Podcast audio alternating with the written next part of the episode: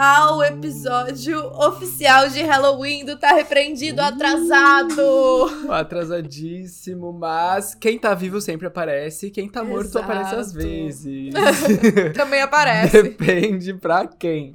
Mas aparecemos, gente. Um episódio de Halloween.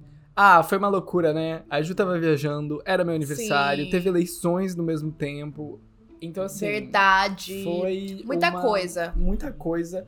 Conflito de agendas. Vamos falar assim hoje, Chique. É, ai, Conflito de agendas. É, da da- no último episódio a gente também deu várias desculpas, né? Porque a gente É. atrasou. Mas assim, é, o que importa é que a gente tá aqui toda semana. Não, gente, é isso. É, mas agora vamos normalizar, e que realmente É. foi muito turbulento esses últimos dias.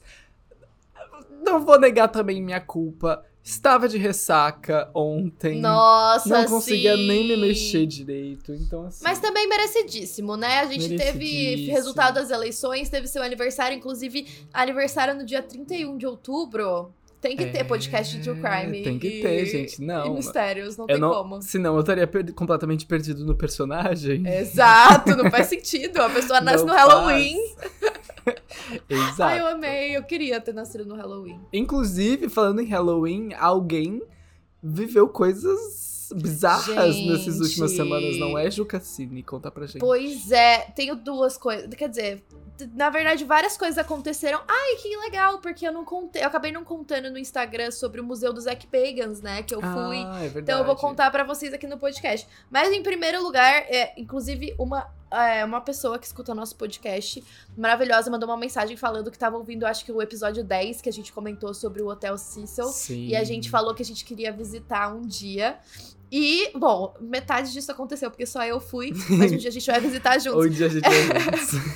Eu fui pra. Pra quem não sabe, eu tava em Los Angeles e eu fui visitar o hotel. Eu não ia, tá? Porque eu tenho um. Teve uma menina que eu conheci lá que ela falou que ela tava naquela região, que é a região do Skid Row, lá em Los Angeles. Uhum. E que ela ficou com muito medo porque ela tava sozinha e tinha muita. Tipo, tem muito usuário de droga e tal. E as pessoas ficaram pedindo dinheiro pra ela e colocando a mão nela e não sei o quê. e ela Sério? ficou muito Colocando Uhum.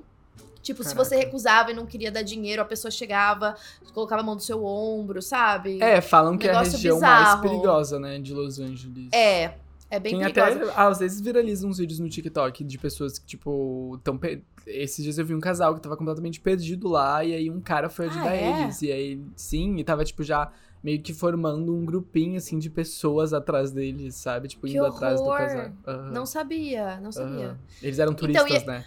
É. E a gente tem cara de turista, né? Não tem como. É. Aí, eu, como eu tava sozinha, eu falei, bom, não vou, né, sozinha lá. Eu ia alugar um carro, não consegui alugar um carro, porque eu falei, ah, se eu alugar um- o carro, pelo menos eu passo lá na frente, né?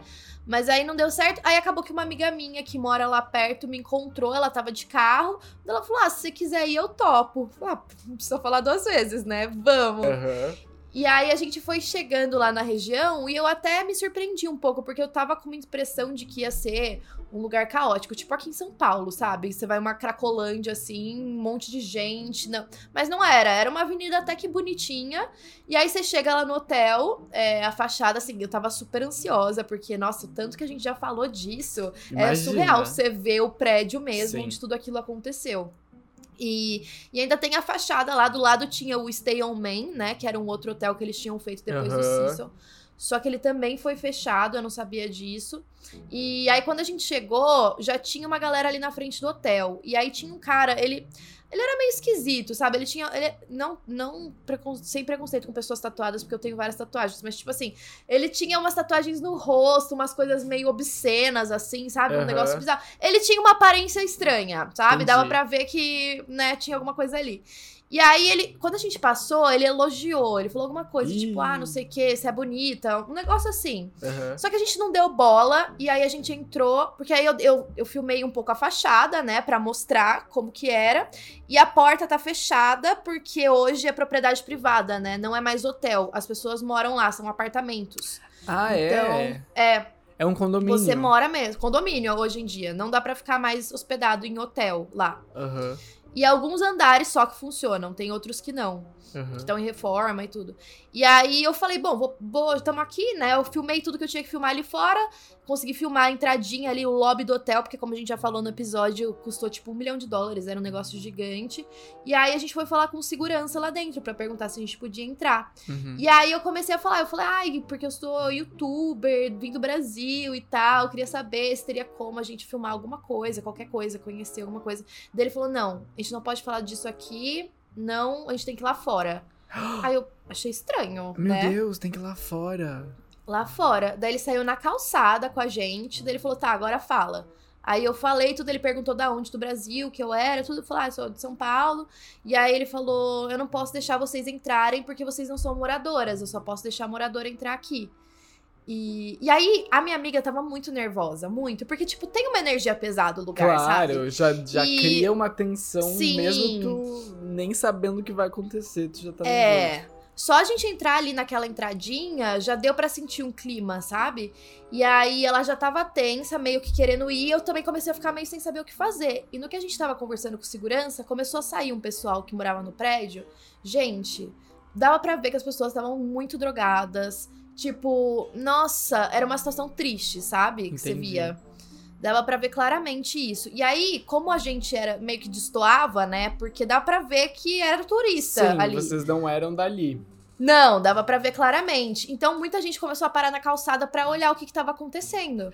E aí Ficou a um gente grupinho. ficou, começou a formar um grupo. E aí a gente foi entrar no carro pra ir embora. Falei, beleza, né? Já filmei aqui fora, tá tudo bem. E aí esse cara das tatuagens falou: tá, quanto que vocês querem entrar aí dentro? E aí eu falei, ah, bastante. eu queria muito, né? E aí a gente parou pra conversar, daí ele falou assim: tá, é quanto de dinheiro que vocês têm? Eita! É. Aí eu, aí eu falei, ah, não, tipo, eu não vou pagar o cara pra entrar lá. Tipo, vai Uhum. cobrar uma puta grana, não vou pagar tudo. Daí ele falou assim: ah, eu posso levar vocês aonde vocês quiserem, no telhado, nos corredores, no meu quarto. Daí ele falou, hahaha, brincadeira. Não, vibe ruim, vibe ruim. Nessa hora, é, nessa hora. Só que a minha amiga não sabia da história do hotel. Então, na hora que ele falou, falou telhado, ela assustou. E ela falou: não, não, não, não, obrigada, obrigada, obrigada. E, tipo, essa parte não tinha nada demais. O que me preocupou foi ele falar do quarto dele, né? No telhado, Sim, a a gente sabe que é por causa da história da Elisa Lam, da caixa exato, d'água. Exato, mas do quarto, na brincadeirinha, quarto. brincadeirinha, que não é brincadeirinha. Não, não era brincadeirinha. Ótimo. E aí eu falei, tá, daí ele falou assim, ela falou, não, não, daí ele falou 20 dólares, vocês não têm 20 dólares? Daí eu falei, ah, 20 dólares? Se fosse um cara, tipo, que eu, eu achasse que, que eu tivesse uma Sim. confiança, Sim, 20 dólares é ok. É o que... Só que aí ele falou assim, mas aí eu não posso levar vocês duas juntas, eu tenho que ir levar uma, daí eu volto e levar outra. Ah, tá. Nossa, Nossa. Deus me livre. Sim, a outra nunca vai voltar. Ninguém nunca vai Exato! Daí minha amiga falou assim, Júlia, eu que ia ter que contar no seu canal depois e testemunhar que você sumiu. Ai, que horror. Ai, juro, foi Nossa, horrível. E aí, na hora que ele falou isso, de tipo, tem que ir uma de cada vez, daí eu falei, não, não, não vamos. E aí a gente entrou no carro, daí na hora que a gente tava entrando no carro, dele falou assim: Ah, acho que vocês não queriam tanto assim, então. É, falava assim pra ele, é Não, verdade, ah. moço. É, Não, e aí do que ele tava a gente- falando com a gente. Não, a gente não queria mesmo. Daí, do que ele tava falando com a gente, fez uma rodinha de pessoas ali em volta, escutando a conversa. E foi Da chegando cada vez mais gente. pessoas? Não sei, gente. Não sei. Surgiu, saiu gente do buraco, assim, ó. E começou a olhar e, e ver o que que tava rolando. E, e, tipo, eu não tenho a mínima ideia do que ia acontecer se a gente entrasse, mas com certeza não ia ser Não, uma coisa, coisa boa. Ele não boa ia levar não a gente ia pra fazer um tour. Não, não, não, não, não. Com certeza coisa boa não era. Não. Que bom que vocês aí- não foram. Não, e aí foi muito tenso. Eu saí de lá com dor de cabeça. E, e aí, é, o, eu, eu vi também o estacionamento. Tem estacionamento do lado do hotel, né? Eu acho que quando a gente contou das histórias do hotel, a gente comentou do estacionamento. Teve gente que é, tirou a própria vida, caiu lá no estacionamento. Então esse estacionamento existe ainda. É um negócio bem interessante, mas eu acho que pra esses youtubers que vão lá gravar, de repente deve ter que entrar em contato com a administração do hotel. E aí vai acompanhado e vai só nos lugares que podem. Porque tem gente que consegue entrar sim. Mas eu acho que deve ter uma burocraciazinha, não é só chegar Mas e será entrar. que de repente eles não conseguem na clandestinidade, que nem o moço que te ofereceu? Eles devem ter algum contato de alguém lá que mora lá e tal, e É. aí consegue entrar assim? Pode ser também, pode ser. Mas é que como a gente. é, tipo, eu acho que se eu tivesse num grupo, de repente com um homem junto também, até falaria, tá, vamos ver. Mas duas meninas. Não, eu não, foi perigosíssimo, perigosíssimo. entraria. é. Perigosíssimo, não, eu já. Não, tá doido. Não, minha mãe, gente, minha mãe falou assim: é, só eu rezando aqui em casa pra você não entrar, né? Tava aqui rezando, rezando, pra você mudar de ideia. louca, me chamando de louca. Ai, gente, que horror. Mas assim, valeu a experiência. Valeu a experiência de ir lá. Sim, é, ir lá ver e tal.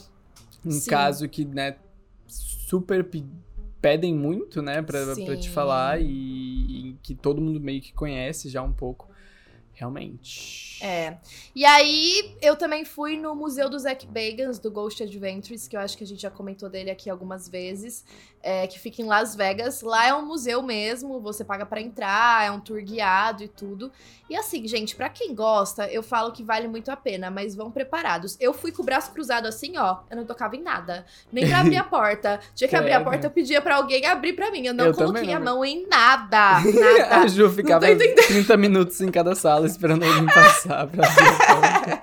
É que lá é, era- é guiado mesmo, sabe? Vai um, um- um guia junto com você, porque são vários cômodos, e aí ele Uhum. para em cada cômodo, tem um, um filmezinho que passa do Zack Bagans contando a história de cada sala, Uhum. e aí ela vai explicando pra você. Então você não pode ir andando no museu sozinho, até porque é perigoso, né? Como tem os objetos assombrados Claro. e tal. Sim. Só que você não pode filmar nada lá dentro. E Ah. aí é bem interessante, porque você entra, tem sala que tem vários objetos assombrados, que ele conta das investigações que ele foi, o que, que é cada um. E tem uma sala que foi a que eu achei mais interessante, que é uma sala de serial killers. Então, por exemplo, ele tem o óculos do Ted Bundy. Ele tem Mentira. a mala com o kit que ele deixava no carro pra matar as vítimas. Então tinha corda, Credo. tinha faca. Ele tem tudo isso. Tipo, ele tem pedaço dos ossos do Charles Manson depois que ele foi morto. Meu tudo Deus! Tudo isso. Tipo, é uma sala inteirinha. Tem o do palhaço assassino, as pinturas que ele fez quando ele tava na prisão também estão no museu. Então, assim, é interessante. Você olha e fala, tá, legal. Mas me fez questionar, tipo, será que a gente devia estar fazendo isso? Será que a gente devia estar expondo esses itens assim? Sim. E outra, ele deve ter pagado caríssimo pra ter isso também, né? Caríssimo. Caríssimo, Então, caríssimo. tipo, e aí tem a, a de- tem aquela caixa de book também, do Post Malone, que a gente contou aqui, sabe? Que foi Aham. a que ele tocou e que Sim. dizem que ele ficou amaldiçoado. Então tem tudo isso lá. É um passeio bem interessante pra quem for pra Las Vegas. Eu recomendo bastante pra vocês que ouvem o podcast e gostam desses temas. Mas é isso, a energia é pesadíssima, carregadíssima. Inclusive a casa em que é o museu é uma casa assombrada, lógico. Claro. E ness- no porão dessa casa, as pessoas faziam rituais satânicos. E, gente, eu juro por tudo. É que você tem, tem dois tipos de ingressos. Você compra o ingresso normal e tem um ingresso que é pra acessar tudo. E o porão você só pode entrar se você comprou o de acessar tudo. E eu comprei, né? Porque eu falei, vou, tô indo já, então Sim, vou ter a experiência já. completa. É, já entrei E aí- no avião. É, e aí um do- uma das coisas que você pode fazer é entrar nesse porão. E é bem porão de filme de terror, aqueles porão, tipo, de tijolo mesmo, bem é escuro, escuro, sabe? aham, E aí você vai entrando assim, fica tudo escuro, ele deixa escuro de propósito. Claro. E aí tem um puta pentagrama no chão. Tem vários objetos assim, tipo, de coisas demoníacas. E tem uma Spirit Box pra quem quiser ir lá e fazer uma sessão e ver se alguém responde alguma coisa. E, E aí eu desci com a galera, todo mundo queria, ah, vamos dar a mão aqui, fazer um negócio, perguntar se tem alguém aqui. Falei, beleza, gente, um beijo, tô subindo Você não aqui, ficou daqui- pra ver! Não, lógico que não, você tá louco? Ah, eu não não podia participo. gravar também? Não, não podia gravar. E outra, eu já Ah. te falei, eu não participo de coisa com tabuleiro ou Ouija. Qualquer coisa assim, não conte comigo pra nada. Não arrisco. Gente, não pago pra não, ver. mas eu te entendo. Inclusive, eu vou falar de um caso que envolve o tabuleiro Ouija. Sério? Sim. Na verdade, eu vou falar de vários casos, gente. Hoje tá um pouco Hum. diferente. Hoje deu a louca na gerência. Deu a louca na gerência. Eu vou falar de casos sobrenaturais que eu nunca falo. E É que verdade, eu tenho sim novidade. um pouco de ceticismo. É Mas, verdade. como é Halloween, como o. Vamos começar um novo ciclo agora, com o meu aniversário, com o Brasil também. Então eu resolvi. Verdade. Vamos mudar. Deu a louca na gerência. É Black Friday, né? Quase. Quase Imagina, Black será Friday. que agora todos, todos, toda semana vai ter caso sobrenatural com você cantando? Não, acho que não, mas eu acho que hoje vai. Só hoje. Mas todos os casos que eu separei, né, que, que, que, que, que eu vou falar aqui hoje, é, envolvem possessão demoníaca. hum, Interessante. Ontem eu assisti o Invocação do Mal 2, sabe? Eita, sim. E aí, bom? Que achou? Ah, é bom. Eu já tinha assistido, né? Eu, reassisti. Meu, assim, quando eu assisti, eu, eu, eu fiquei muito assustada, eu levei muito susto, mas ontem que eu tava com uma galera, você começa a prestar atenção nos detalhes, você fala, ah, ok, sabe? Tipo, pra que, que vai colocar o demônio com o olho amarelo? Não existe Sim, isso, sabe? Exatamente. E, tipo, Aí eu normalmente falei, ai, quando, tá bom. quando você tá É quando você, assistindo... quando você foca no rosto dele, você percebe que é falso. Aí você fala, É. "Ah, ok. É, é melhor não mostrar, né? É melhor só deixar no Melhor não mostrar. É. Tanto que, por exemplo, no filme da Freira, você assistiu? Não. É que o filme da Freira tem horas que ela aparece o rosto, que daí é tosco, mas tem, mas tem umas horas que ela aparece, tipo, no fundo do corredor, só a silhueta, assim, de uma Uhum, freira. uhum. Essas horas, nossa, daí eu fiquei no cagaço. Exato. É, também porque quem nunca viu uma silhueta, né? Olhou assim de É. canto do olho e tinha uma silhueta e fica, eita. Um Tu vultozinho, vai, né? É, te leva pra esse lugar de novo. É verdade. Mas aí é isso. E é isso, gente. Daí eu fiquei no Hotel Assombrado em Las Vegas também. É, eu fiz vídeos lá, vocês podem conferir, mas assim, não vi.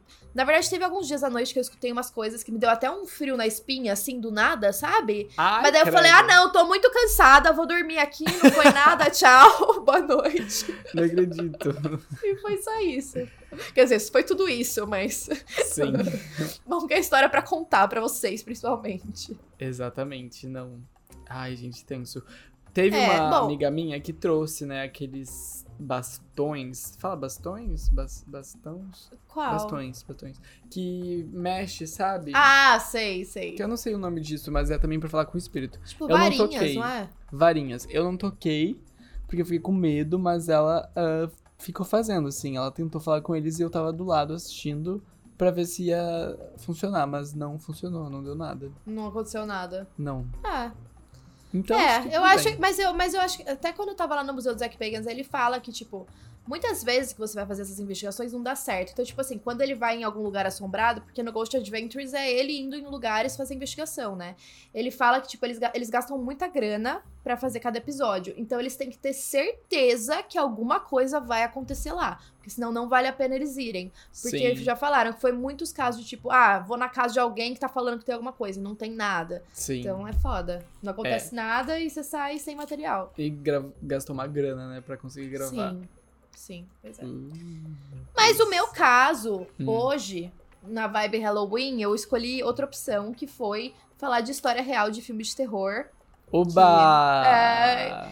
Eu. E eu acho que essa é uma história não tão conhecida, porque foi o cara que inspirou o filme Pânico. Porque, pra quem não sabe, o filme Pânico foi Ah, inspirado em um, em um assassino. Sim. Que Não- ficou conhecido como o é. estripador de Gainesville. Oh, não conheço. Não conheço, não Uhum. conheço. Mas o pânico era tudo, né? O pânico e o todo mundo em pânico também. Ai, eu amo Todo Mundo em Pânico, é muito Marcou bom. uma geração.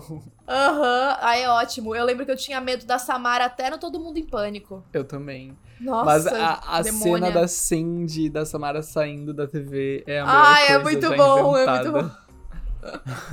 Ai, é muito legal mesmo. Bom, é isso, Mas gente. É isso então, vamos começar.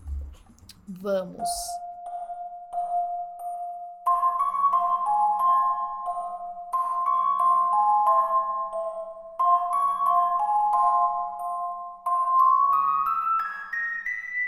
Tudo começou em um domingo, dia 26 de agosto de 1990. Uma mulher de 56 anos chamada Patricia Powell e o marido dela, o Frank, estavam estacionando dentro de um complexo de apartamentos que ficava em, em Gainesville, na Flórida. Era um complexo de apartamentos, tipo, estudantil, assim, sabe? É, Ah, tipo, de três andares, sabe? Pequenininho. Sim, tipo, básico, assim. É, e- três Aham. andares tal. E hum, era, tinha vários estudantes morando lá, porque a Universidade da Flórida ficava nessa cidade. Então, tinha muitos estudantes. A filha deles, a Christine, de 17 anos, ela tinha acabado de entrar na faculdade. E aí ela até ganhou um colar do pai dela com o símbolo do mascote da universidade, que era um jacaré, sabe? Ela tava muito animada pra entrar. Uhum. E, e aí, dois dias antes, ela tinha ido pra Gainesville pra encontrar uma colega de quarto pra dividir apartamento. E aí ela conheceu uma menina chamada Sonia Larson. E aí elas se deram super bem, decidiram dividir o apartamento. E aí, os pais dela deixaram ela lá, fizeram a mudança, foram embora. E aí, logo que eles foram embora, a Christine ligou para avisar que tava tudo certo. E aí, no dia seguinte, os pais não ouviram mais da filha, ela não falou mais nada. Eles não conseguiram ligar para ela porque não tinha telefone ainda no apartamento, né? Eles tinham acabado de mudar.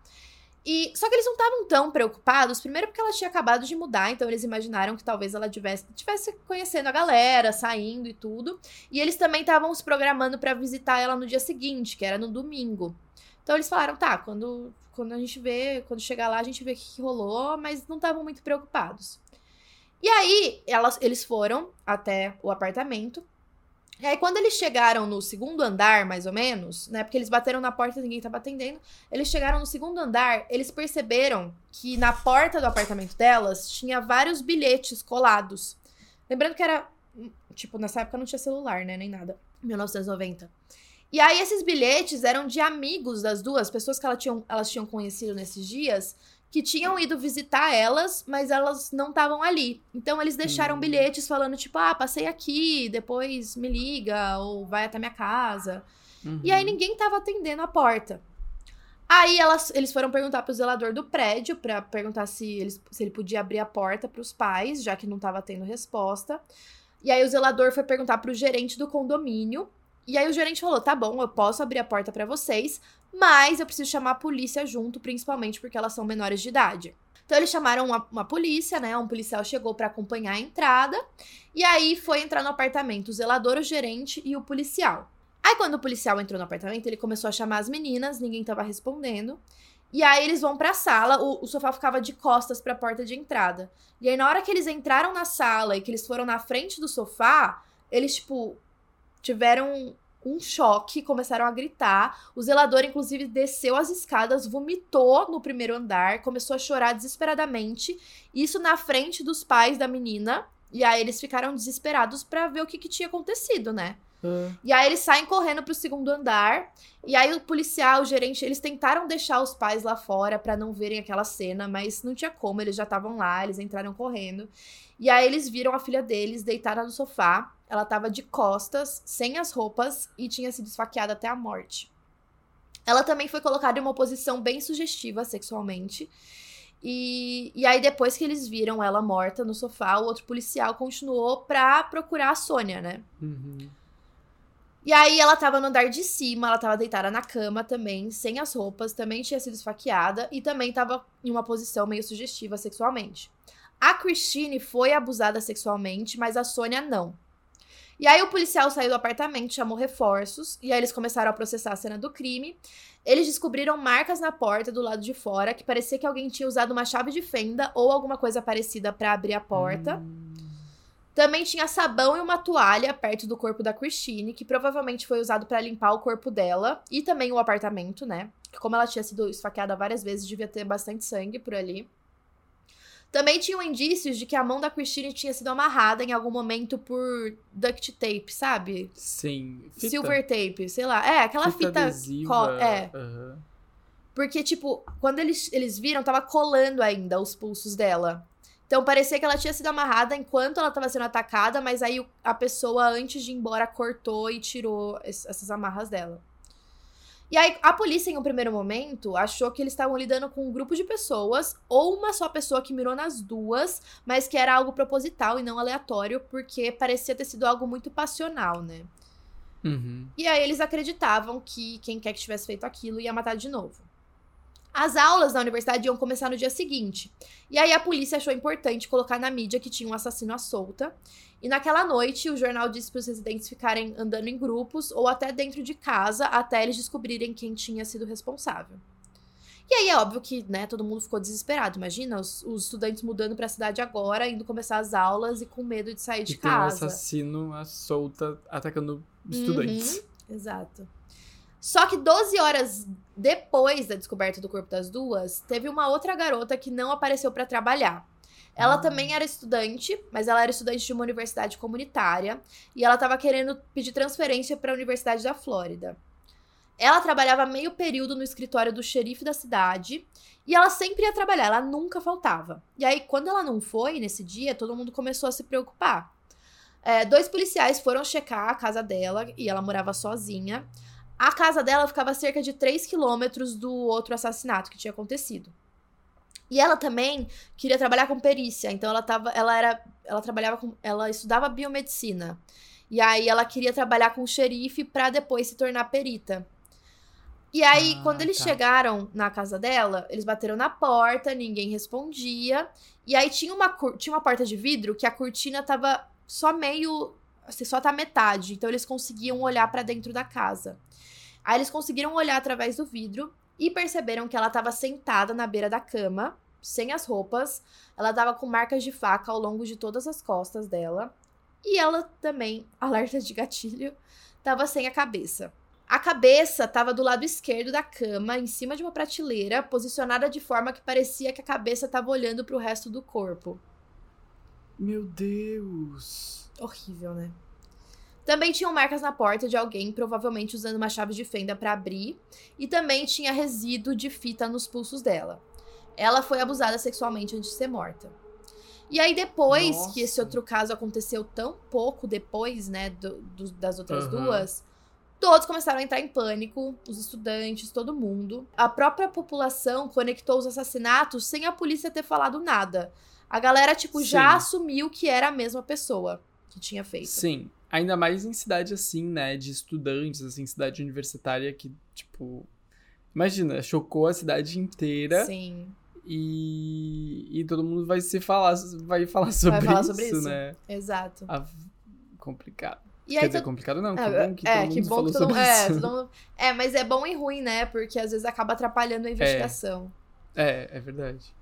E aí todo mundo saiu pra comprar cadeado, armas, facas, tudo. A polícia colocou policiais na cidade toda patru- patrulhar durante a noite, porque eles acreditavam que um ataque novo ia sair logo. E aí na manhã seguinte, a história virou nacional. É, uma mulher chamada Lisa Bayer, ela era uma amiga de uma outra garota chamada Tracy Pauls, que estudava na Universidade da Flórida. E as duas comentaram uma com a outra que estavam com medo. Só que a Tracy disse que ela tava tranquila porque ela dividia quarto com um cara chamado é, com um cara chamado Manny, que era jogador de futebol. Então ela tava se sentindo mais segura por ter um homem na casa. E aí a Lisa pediu pra ligar pra ela quando chegasse no outro dia em casa pra garantir que ela tava segura. E naquela noite a Tracy não ligou. Na manhã seguinte também nada. E aí a Lisa entrou em contato com um amigo em comum dos dois, que morava no mesmo complexo de, apartamentos e pediu pra ele checar se tava tudo bem. E aí quando ele chegou lá, ele viu uma cena terrível, teve que chamar a polícia. Ela tava deitada na cama dela, como as outras vítimas. E o Manny também foi encontrado, só que ele tava com as roupas e não tava em uma posição sugestiva sexualmente com ela. E também haviam marcas é, nos pulsos da fita. Sempre o mesmo Uhum. padrão. Então, tipo, acabou que era inegável que tinha um serial killer à solta. E aí, vários estudantes nessa, nessa hora saíram da universidade, trancaram a matrícula, voltaram para suas casas, não queriam ficar lá. Tava todo mundo com muito Sim. medo. Tinham centenas de policiais na cidade, helicópteros, a mídia, militares. A cidade toda tava no maior alerta possível. E aí a polícia recebeu muitas acusações de uma pessoa que achavam que era suspeita, chamada Ed Humphreys, um cara. Esse Uhum. cara tinha acabado de entrar na universidade, ele tinha sido preso já por ter batido na avó dele. A fiança dele era muito alta, porque a polícia acreditava mesmo que era ele, então eles não queriam deixar ele Uhum. escapar. Então eles colocaram a fiança em um milhão de dólares. E tanto que a fiança era só por ele ter batido na avó, né? Porque eles não tinham evidência Sim. dos crimes. Então, ainda assim, colocaram uma fiança muito maior do que a acusação. Ele foi investigado, tinha algumas razões pra ele ser o serial, o serial killer, porque ele era bem instável mentalmente, ele batia em mulheres, ele andava com uma faca durante a noite, principalmente num bosque que tinha ali perto, e ele tinha uma aparência estranha, sabe? Ele tinha várias cicatrizes pelo rosto, era um negócio meio esquisito. Já rolava um preconceito também. Sim, sim, exato. Mas se bem que, pensando assim, com um serial killer à solta, eu também ia andar com uma faca. É, eu também, eu também. E aí, o curioso é que assim que ele foi preso, os ataques pararam. Então todo mundo achou que era ele.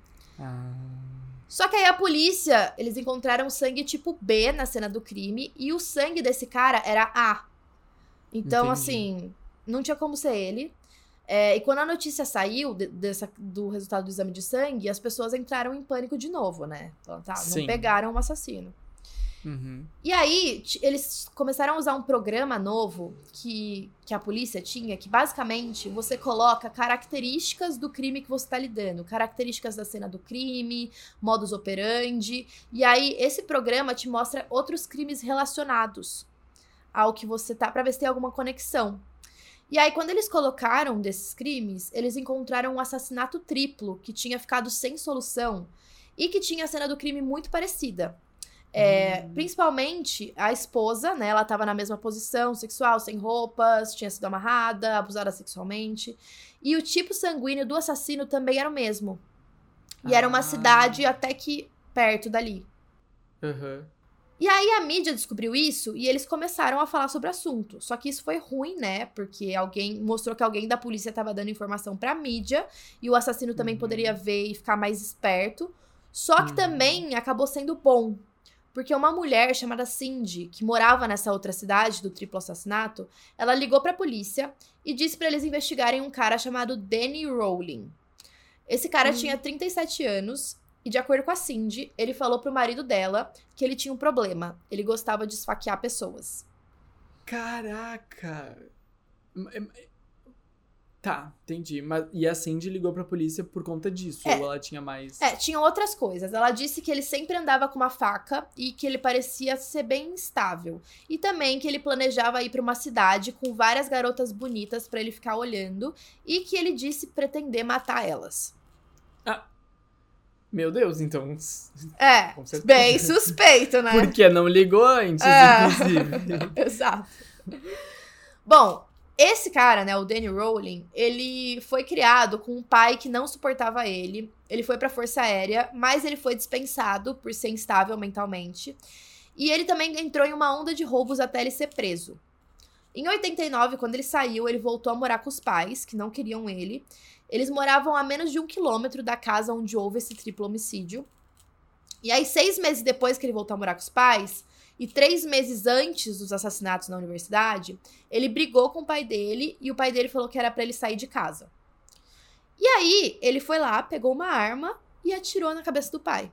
Não, e o bizarro, aí ele fugiu, né? Só que o pai sobreviveu. Depois de ficar um tempão internado, ele sobreviveu e contou pra polícia que quem tinha atirado nele era o filho.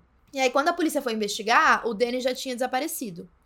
E aí, um dos policiais que estava investigando um caso, ele se lembrou de um assalto a banco que não tinha sido solucionado lá em Gainesville, na mesma semana que as cinco estudantes foram mortas. E aí, eles Hum. foram seguir as pistas desse roubo e encontraram um acampamento na floresta com o dinheiro roubado. Porque sabe Hum. quando você rouba dinheiro e aí tem aquele negócio de tinta que explode e aí você não Sim, pode usar é. o dinheiro? E aí eles perceberam que era o dinheiro roubado porque tava todo manchado de vermelho. E aí, nesse acampamento, eles encontraram uma chave de fenda, uma arma e um gravador de áudio.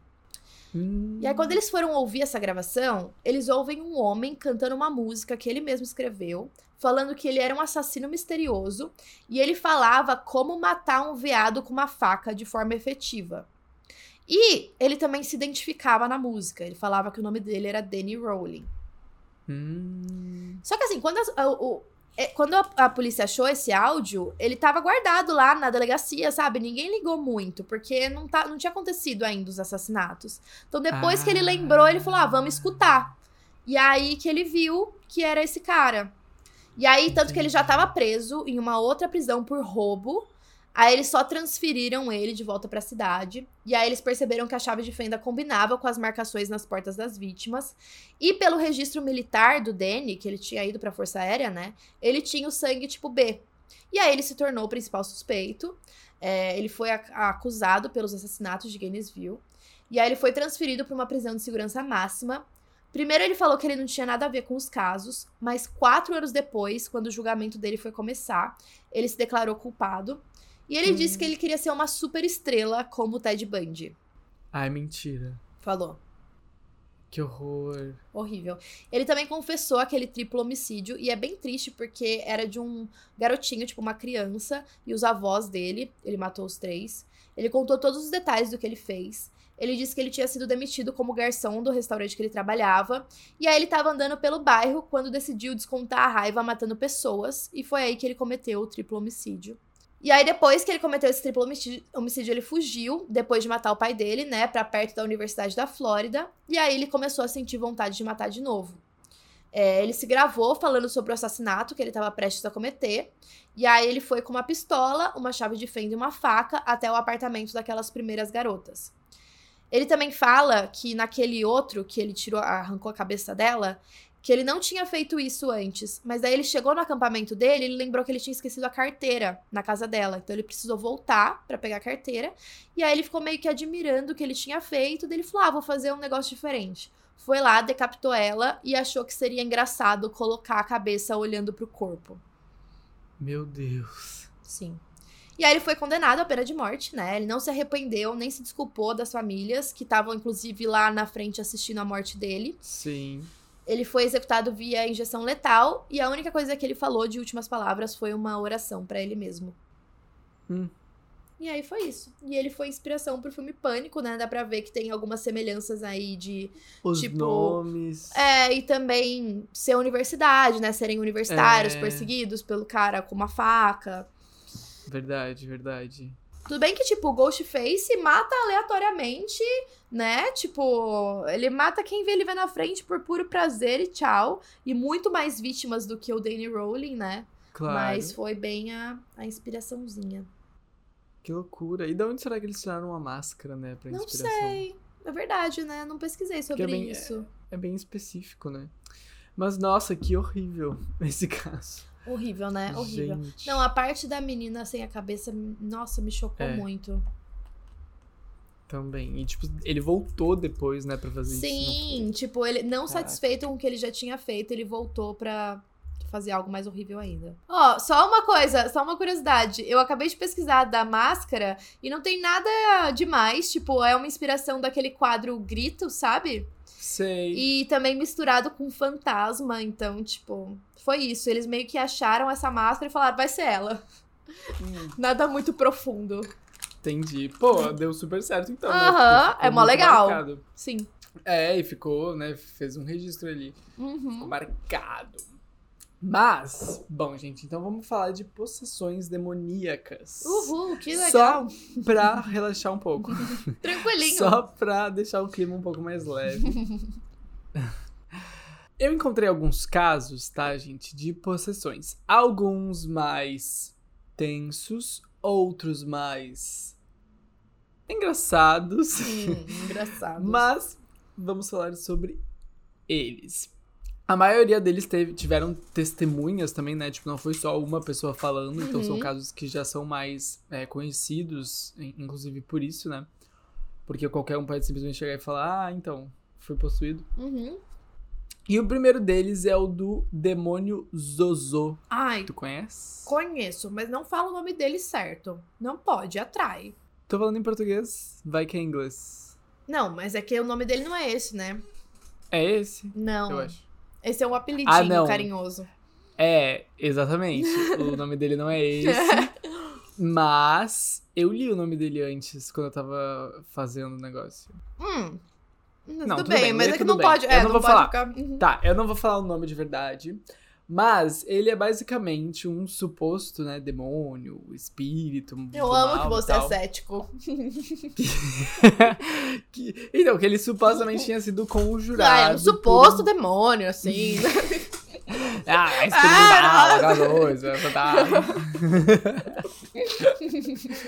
Mas ele supostamente foi conjurado por um tabuleiro Ouija, Uhum.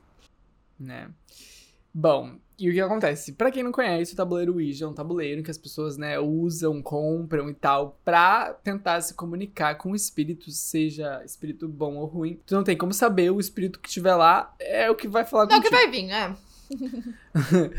E aí, o Darren Evans, ah, em 2009, tava usando um tabuleiro Ouija e entendeu ali que ele tava se comunicando com um demônio. Porque ele chegou a postar esse relato num fórum ah, online, né? Um fórum de, sobre isso, de fantasmas e tal, e demônios. No dia 24 de março de 2009, ele relatou que ele estava usando o tabuleiro Ouija e um dia, quando o tabuleiro, né, começou a, ele tava tentando se comunicar e as, a, a tábua, como é que se chama aquele negócio? O negócio que mexe, né? Não ele sei. ficava. É o nosso símbolo do indo- podcast. É, o nosso símbolo que a gente nunca sabe o nome. Ele ficava indo de um lado pro outro entre as letras Z e O. Então Hum. ficou tipo Z, O, Z, O, Z, O, Z, O, Zo, Zo, Zo, Zo, Zo, Zo, Zo. Uhum. Que dá uma música. É. Se a gente for pensar. Bom, e ele disse, né, que esse espírito ahn, tava tentando levar a família dele pro pra outra vida e que ele também teria soletrado no tabuleiro Ouija, né, a palavra inferno. Hum. Pouco tempo depois disso acontecer, ele saiu ali do tabuleiro e ele encontrou a filha dele, que tinha um ano, se afogando na banheira, que tava horror. quase transbordando já de água. Uhum. Mas ele conseguiu resgatar a filha, tá? No condicionado com a filha dele. Mas ele ficou muito chocado, por isso que ele postou esse relato, né? Uhum. E aí, depois disso, vieram vários outros relatos ah, falando isso, coisas similares também aconteceram comigo em relação ao demônio Zozozozo. Uhum. Zo, zo, zo, zo. Demônio Zozozozo. Não tem como levar a sério os demônios com esse nome. Desculpa. Não. Enfim. Bom, e aí essas outras histórias que foram aparecendo né, nesse fórum online tinham muitas semelhanças com o relato dele. Era sempre uma história, né? Seguia o mesmo ali ah, padrão, mais ou menos, da pessoa estar usando o tabuleiro Ou- Ouija e aí notar que a, a- ia indo do Z pro O, do Z pro O várias vezes. E aí, logo depois, a, ah, o tabuleiro Ouija começava a soletrar, né? ah, obscenidades ou ameaças, Uhum. né? Coisas horríveis. E aí, né, essas variações do demônio Zuzô eh, apareceram ao longo da história, né? Foi identificado que tem vários relatos falando sobre o demônio Zozô. Quem quiser, joga aí no Google pra ver todos eles. Mas alguns acreditam que o demônio tem uma semelhança muito parecida com o outro demônio, que eu não vou falar o nome, porque a gente tem medo. Qual? O nome dele. Porque. Ah, Porque eu que acontece? Esse- que é? Não, é. Não, é o, é o Zozô, entendeu? Ah, tá. que é o nome dele. Ah, Porque tá que bom, acontece? Tá, tá. Chegaram a. Como descobriram que é o nome dele? Porque existe uma divindade do tempo da Mesopotâmia que eh, se acreditava ser, tipo assim, o governante dos demônios, das Uhum. coisas ruins. E essa divindade tem um nome que Parecido. parece Zozô, né? Mas não é. E existe também um relato, né, de 1816, que foi de um exorcismo francês, em que uma suposta jovem teria sido possuída por três demônios. E aí eu não sei se eu falo o nome deles ou não, mas um deles era o Zozô, Ah, que é o apelido carinhoso que a gente deu. Então Aham. tudo bem falar, eu acho que esse tudo bem. Ele era um deles. E ele era um deles. Mas sabe o que eu acho engraçado? É que, tipo assim, ó, se for mesmo o demônio que tava soletrando o nome dele na- no tabuleiro, Zozô, ele, Zozô, ele quis se chamar de Zozô. Tipo assim, ele se deu um apelido. Pior, né? Tipo, ele tem um puta nome, e daí falar, ah, não, mas faça esse aqui, esse é meu apelido carinhoso. Não, e outra, é a mesma coisa, por exemplo, quando, sei lá, a pessoa vai escrever. É... Ah, agora me Não, fugiu. mas é tipo eu, gente, tipo, meu nome é Júlia, mas eu quero que vocês me chamem de Juju. É, ou tipo assim, não quero escrever Júlia, teclar Júlia, porque tem muitas, É. Muitas letras. letras. Mas aí tu põe Juju, que tem muito mais, entendeu? Mas é bom que são usou dois botões, daí é rapidinho. É, será que é assim o tabuleiro Ouija por botões? Deve ser, é... É que, é que deve ser, tipo, mais fácil ele só empurrar de um lado pro outro do que ficar, tipo, fazendo várias, várias voltas. É, pode ser, pode ser. Os Bom, demônios devem ter tanta energia, assim. Cara, pô, mas tem que ter, né? Tá vivo aí há quanto tempo? Desde a Mesopotâmia? Nossa, sim, né? E, Muito mó tempo, tempo. Também não tem nada mais pra fazer, não tem. né? Não, além de ficar assustando a galera, né? Isso que eu fico É, pensando, sabe? Se quer matar, chata. por que, que não mata de uma vez? Fica derrubando coisa, sabe? Fica fazendo as pessoas levitarem, que saco. É, às vezes nem é por matar, às vezes só quer Só é causar brincar mesmo. mesmo, né? Só que atenção, só que É. atenção. Todos nós queremos, né? É. Bom, o segundo caso é da suposta possessão demoníaca de Arne Cheyenne Johnson. Ah, Invocação do Mal 3, a gente já falou sobre esse caso. Exatamente. O que, que aconteceu? Eu vou falar rapidinho aqui. Em 16 de fevereiro de 1981, ele tinha 19 anos, e o Arne Cheyenne Johnson, e ele esfaqueou o Alan Bono, que, tinha, que era mais velho, tinha acho que em torno de 40 anos, e, e o Alan morreu em Connecticut, nos Estados Unidos. E os defensores, os advogados do Arne, um, explicaram, né, basicamente no tribunal, que ele tinha sido possuído por um demônio, por isso que ele teve essas atitudes. Tipo, literalmente, os advogados de defesa alegaram, uh, alegaram isso. isso. E eu, eu, acho que foi a primeira vez, né, que teve É, essa foi essa alegação. alegação. Eu acho que deve ser bizarro, né? Eu fico pensando, se eu fosse juíza e alguém no meu tribunal falasse, ah, tá, ele matou, mas ele tava possuído, eu ia falar, hum, interessante. Como assim? Tu ia falar, hum, bacana. Show. Ah, que é Eu difícil ia provar, falar- né? Tipo, que juiz que vai falar, não, realmente, ele tava possuído. Nunca Ah, existiu tipo, ali isso. a pessoa já perdeu, né, tu acha? É, tipo, nunca existiu isso. Até no da Annelise, né, que foi polêmico, É, o- os padres e a família foi foram condenados, né? claro. Mesmo, Eu tipo, que eles tendo ia- gravado coisa. Eu ia contestar não a sanidade da pessoa que cometeu o crime, mas também dos advogados. É. Eu ia falar, é, vamos, to todo mundo aqui vai ser preso, viu? É, Ninguém então prova aí. Porque, porque acho que não tá batendo muito bem não da cabeça. É, Acho que é, tá é precisando- complicado. Nunca aconteceu isso na história, Imagina, né? um o que aconteceu. advogado... Um É. advogado que se preze chegar e falar uma coisa dessa. É, mas você sabe que tem vários casos, né, de advogados que falam que, que sim, que o, o cliente dele tava possuído. Mas nenhum colou, né? Até hoje eu nunca vi nenhum caso que colou. Ai, A gente, gente pode é até ficar de pesquisar isso, né? Fiquei interessada se teve algum juiz que falou Pois na é. verdade. Também, também fiquei interessado. Mas enfim, gente, esse caso basicamente foi isso, a gente já falou. A Ju já contou melhor sobre ele É, foi bem no em comecinho um do dos podcast. primeiros episódios. Exatamente. Mas é um caso muito interessante por conta disso. Uhum. Ah, mas assim, ele foi condenado também, né, basicamente, Sim, a de 10 a 20 anos de prisão, mas ele só cumpriu 5.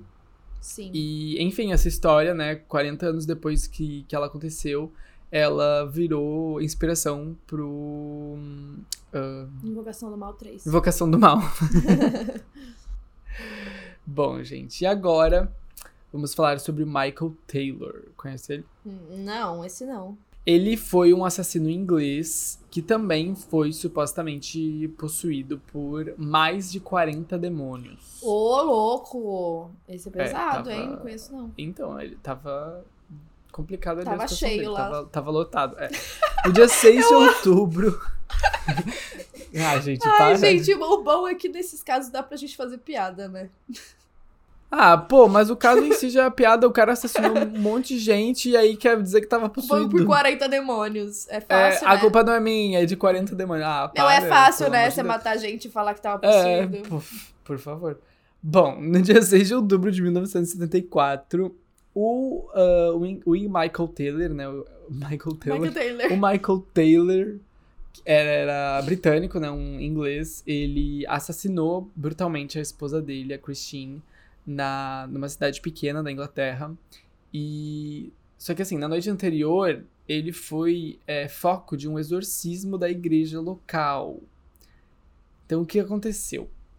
Ele- a família dele, ele e a esposa, não eram religiosos, mas ah, eles faziam parte de um grupo ali da, da própria cidade, como coisa de cidade pequena, sabe? Era de um grupo, assim, de pessoas que eram ah, cristãs e que eram bem ligados à religião.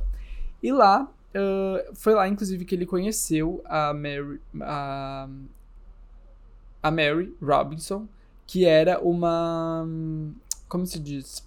É tipo uma pastora. A pessoa que não é pastora, mas ela, ela prega. Como é o nome dessa pessoa? Hum, não sei. Tá. É, É, é ela. isso. É, a, é ela. Ela é, tipo. Ah, não sei. Fugiu o nome. Tá, ela não é uma pastora, mas ela ficava lá pregando as Tá. coisas pras pessoas. e, e, bom, ela rejeitou, ele tentou ah, dar em cima dela e ela rejeitou ele, né? Ah, e aí foi onde a- ele começou a mudar né? A personalidade dele começou a ficar mais agressiva Hum. com ela, em específico. Ele começou a gritar e, e ele eh, até chegou a bater nela, na Mary Robinson. E aí, o grupo da igreja decidiu que ele estava Possuído. possuído e precisava de um exorcismo. Ai, Porque era a única É a única explicação. Pra ele tá agindo assim, entendeu? Não Entendi. tinha outra. E aí levaram, né, os Taylors, a família Taylors, pra uma igreja ah, ali da cidade. O grupo ahn, conteve ele, né? Seguraram ele, obrigaram ele a ficar lá por horas. E ele teve hum, esse, essa tentativa de exorcismo, né? Tentando curar ele, Uhum. literalmente, dessa possessão. E gritaram com ele, chegaram a queimar cruz na frente dele, porque supostamente ele teria tocado na cruz e aí a cruz estava contaminada.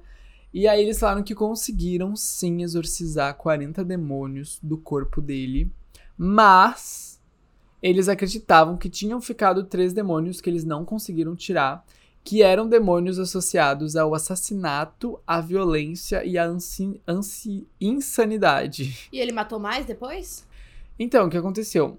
Eu também não consigo entender essa parte, porque eles falaram, ó, a gente exorcizou 40, ficou 3, vamos deixar por isso mesmo. Deixa os três daí. Foi todo mundo embora e falaram, ó, vai com Deus, querido, pode voltar pra sua casa, pra sua esposa, tá tudo certo. Com os três Ele demônios. foi pra casa E matou e ela. assassinou a esposa. Ah, não, gente. Juro. Ah, não, sério. E foi um assassinato muito brutal, assim, ele teria...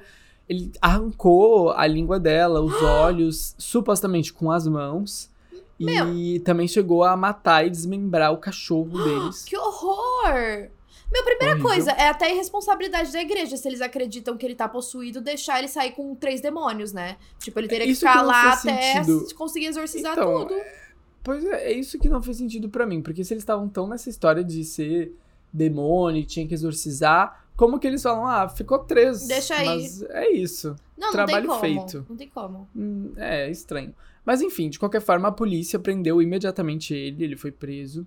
E ele chegou a falar pra polícia que o exorcismo da noite anterior tinha falhado. Eita!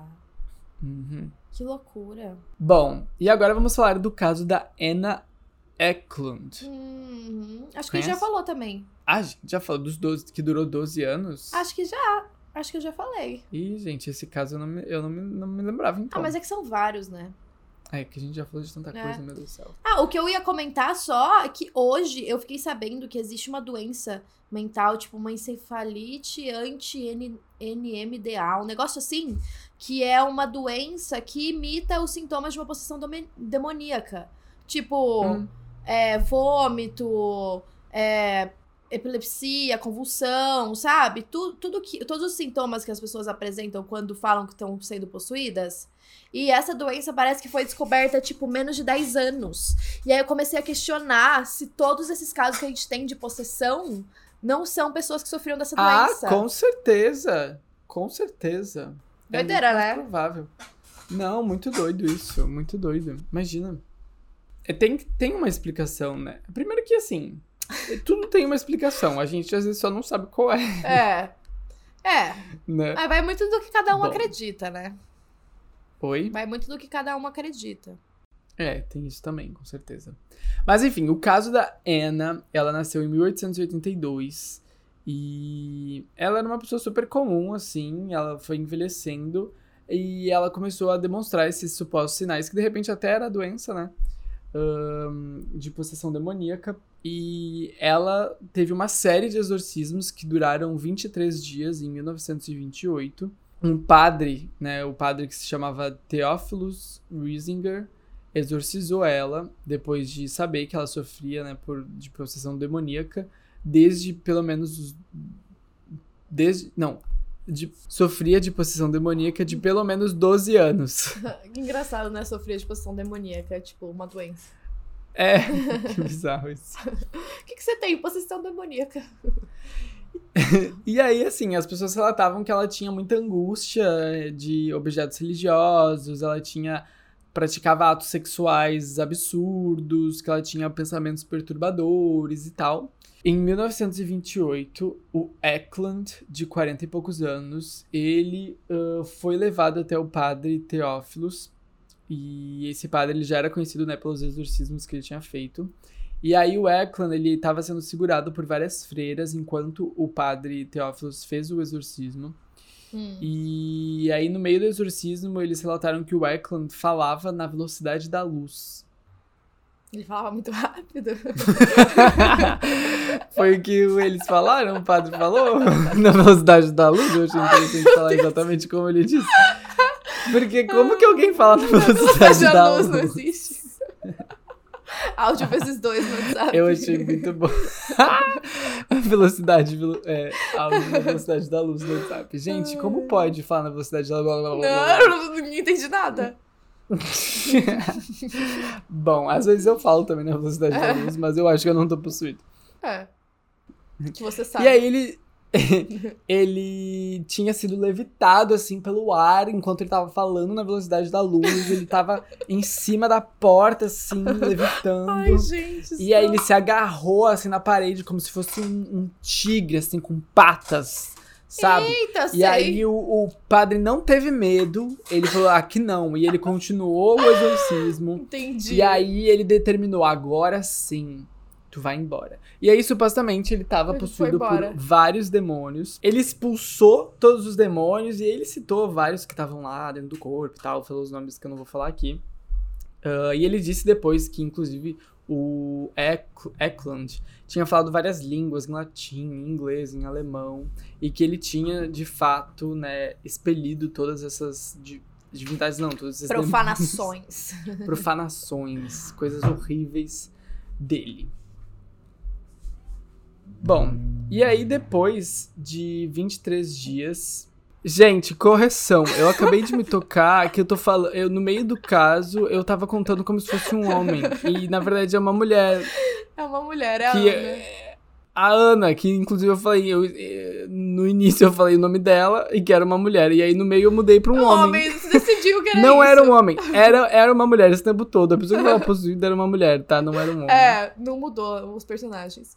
Ai, gente, que loucura. Tá tudo bem. Enfim, enfim, aí ele tirou tudo isso de dentro dela. E aí, 23 dias depois ah, do exorcismo, ela, ahn, pela primeira vez, né, falou, tipo, sobre Jesus e tal, e agradeceu Hum. Ao padre. Eu acho que é o caso dela, que foram vários anos, né, dela possuída. Foram 12 anos de possessão. É muito louco, né? Porque a gente vê esses filmes e a gente acha que é um negócio rápido, que tipo, a pessoa ficou possuída, passou três semanas, o padre foi lá, tirou tudo. Mas normalmente É. esses processos de exorcismo são várias sessões ao longo de vários anos, né? É, depende, né? Teve aquele lá do outro que ficou três. De repente, se Ah. tivesse sido mais tempo, Verdade. É verdade, verdade. Gente, mas é muito doido pensar isso, né? Tipo, se a pessoa tá possuída, como que você vai deixar ela na rua enquanto você faz as sessões de exorcismo? Será que a cada sessão vai enfraquecendo? É, Né? pois é, não faço nem ideia. Não faço não. ideia também, não sei como funciona.